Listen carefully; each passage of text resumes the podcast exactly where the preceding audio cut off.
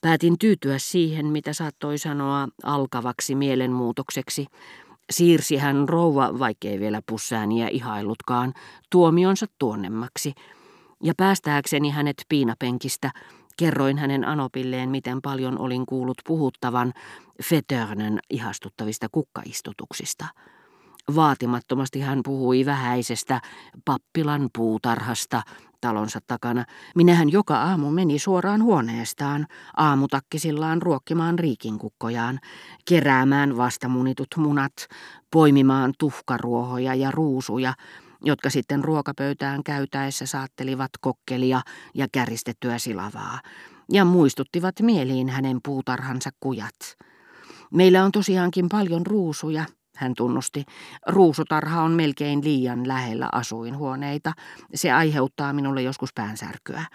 Raspelierissä terassi on siinä suhteessa miellyttävämpi. Tuuli tuo sinne ruusun tuoksun, mutta ei niin kovin voimallisena. Käännyin Minian puoleen. Sehän on kuin suoraan Pelleaksesta, totesin tyydyttääkseni hänen modernismin nälkänsä, tuo ruusun tuoksu, joka tulvii terassille. Se tuntuu partituurissa niin voimakkaana, että heinänuhani ja ruusuallergiani saivat minut aivastamaan joka kerta sitä kohtaa kuunnellessani. Mikä mestariteos koko Pelleas, huudahti Madame de Cambromer. Olen hulluna siihen. Hän kierähti lähemmäksi uhittelevasti kuin villikissa, näppäili kuviteltuja koskettimia sormillaan ja ryhtyi sitten hyräilemään jotakin, mitä oletettavasti piti pelleäksen jäähyväisinä, niin painokkaasti ja pitkään, kuin olisi ollut elintärkeää, että hän muistutti sillä hetkellä mieleeni tämän kohtauksen, tai pikemminkin näytti minulle muistavansa sen. Minusta tuntuu, että se on vieläkin kauniimpi kuin Parsifal, hän lisäsi, koska Parsifalissa kauneimpiakin teemoja ympäröi melodian sädekehä, joka on aikansa elänyt, koska melodinen. Madame, tehän olette etävä pianisti, sanoin äiti markiisittarelle. Haluaisin kuulla teidän soittavan.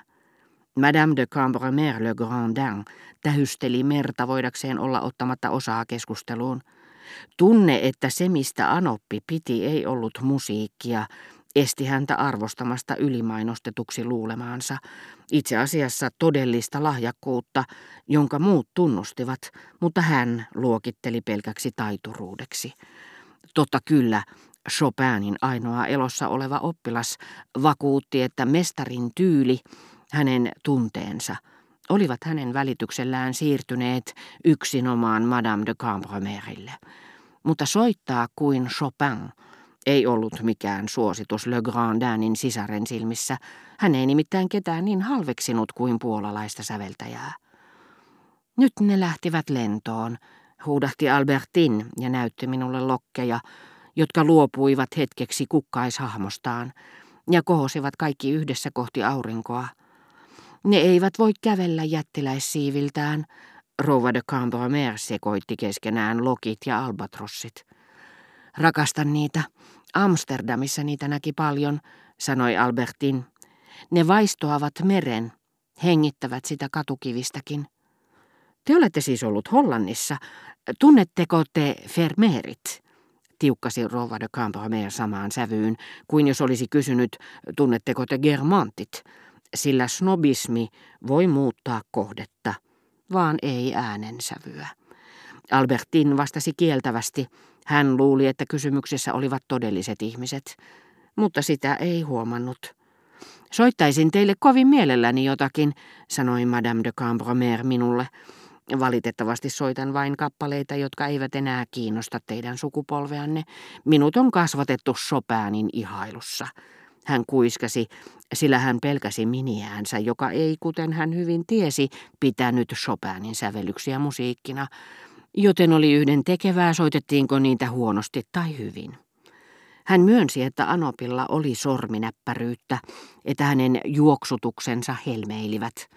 Musikaaliseksi minua ei saataisi sanomaan häntä ikinä, totesi Rouva de Cambromer le Grandin lopuksi, koska hän mielestään oli edistyksellinen, eikä koskaan vain taiteessa tarpeeksi vasemmalla, Hän uskoi musiikissa tapahtuvan kehitystä, mutta vain yhdellä linjalla, niin että Debussy oli eräänlainen yli Wagner, vielä vähän Wagneriakin edistyksellisempi.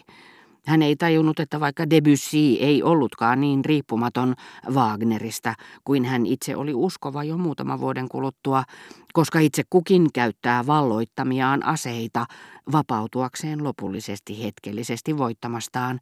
Tämä yritti sittenkin keskellä kyltymystä, mitä liian täydelliset, ilmaisultaan tyhjentävät teokset alkoivat herättää, tyydyttää toisenlaisen taiteen tarvetta.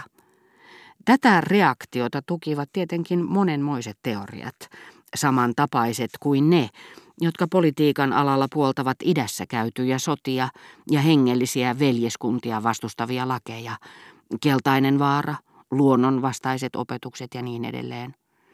Moni väitti, että kiireen aikakauteen sopi nopea taide – Samaan sävyyn kuin olisi sanonut, että tuleva sota ei voisi kestää kahta viikkoa kauempaa, tai että rautatien myötä unohtuisivat postivaunujen suosimat syrjäseudut, jotka auto oli kuitenkin taas nostava kunniaan.